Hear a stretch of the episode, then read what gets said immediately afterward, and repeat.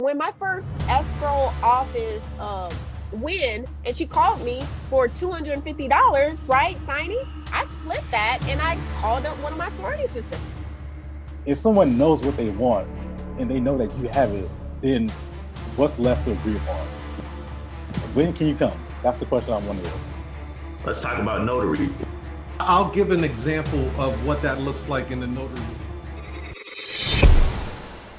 Fascinating. From the international best-selling author Tiger Toledo, The Rise of the Smart Notary. The notary business will never be the same again. This book is designed and engineered to help notaries cash flow their business. And as a number one new release on Amazon and hit the top five bestsellers list, this is the perfect gift for this holiday season. Buy one now for yourself and a fellow notary public. Available now on Amazon. Grab your copy today. And if this book doesn't make you money, you can block us. If you're feeling the vibe, join the tribe and subscribe.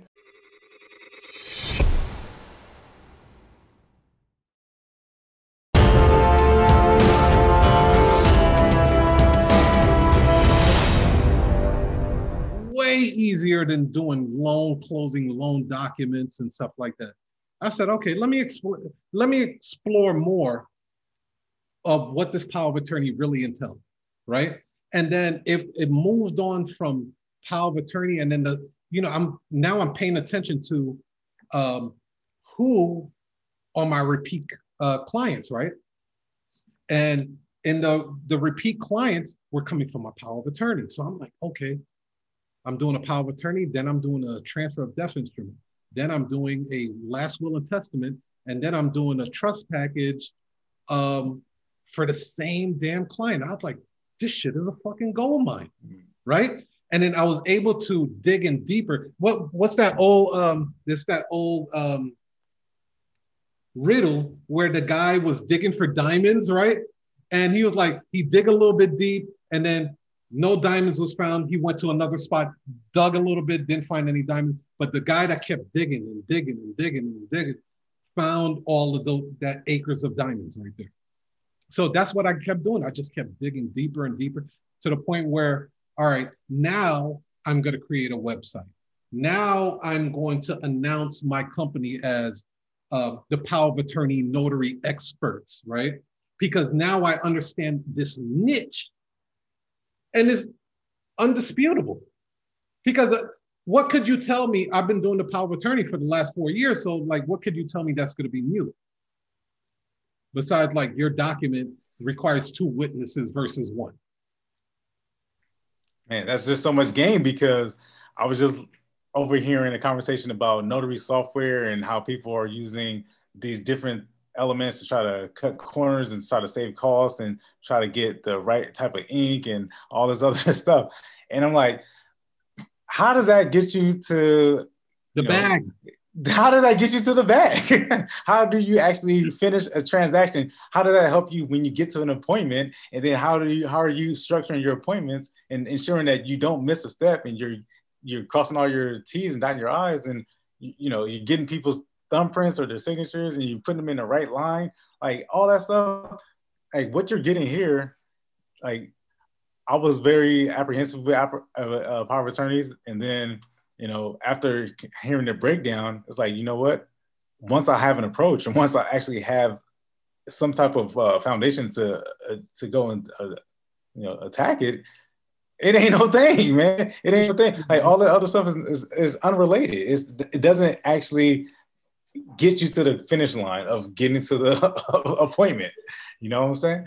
Indeed, because because some some companies make a lot of money complicating shit. Mm. You, you know that, right? Like if I can take something as simple as this webinar and and make it seem complicated and make you feel like this shit is complicated, I can make a lot of money doing that. Mm. Now, because it's like, oh man, you got to do this, you got to get a a, a, a, a microphone, you got to get this this sophisticated camera. And really, you don't. You're like, hey, look, dude, you could use a headphones with a built-in mic and then get your ass online. That's simple. But a, a lot of people make it complicated. Therefore, they expect other aspects of this notary business to be complicated as well. Fuck that. Show me the money. man. Give me the money, dude. I'll figure out the rest of the shit. I'll be honest with you. Like the first two years, I didn't have my business incorporated because I didn't know if I wanted to be a notary or not. That makes sense?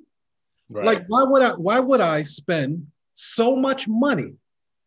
I by the way, I had I want to say eight practice tries. I'm gonna call it practice tries. I ain't even gonna call them failed businesses anymore. That's stupid. I learned so much from those those businesses. So I'm gonna call them. I had eight practice tries, right? And I would spend a whole lot of money building up a website, um, getting it incorporated, getting logos done, business cards, just to realize that I either didn't like the business anymore or the business wasn't in demand like it should be, right? Or what I thought it would be. So instead of doing that, I was like, let me get to the money first on this notary business, right? That's the first thing I was like, I want to get to the damn money. Let me see this money first. I didn't do no website, I didn't do no business cards, I didn't incorporate for the first year and a half, two years. After I said, you know what, I could do this for a while, let's let's get let's get this money. Matter of fact, it got so easy to the point where my customers paid to get it incorporated. My mm-hmm. customers paid to get the business cards done. My customers paid to get the website. It was customer funded.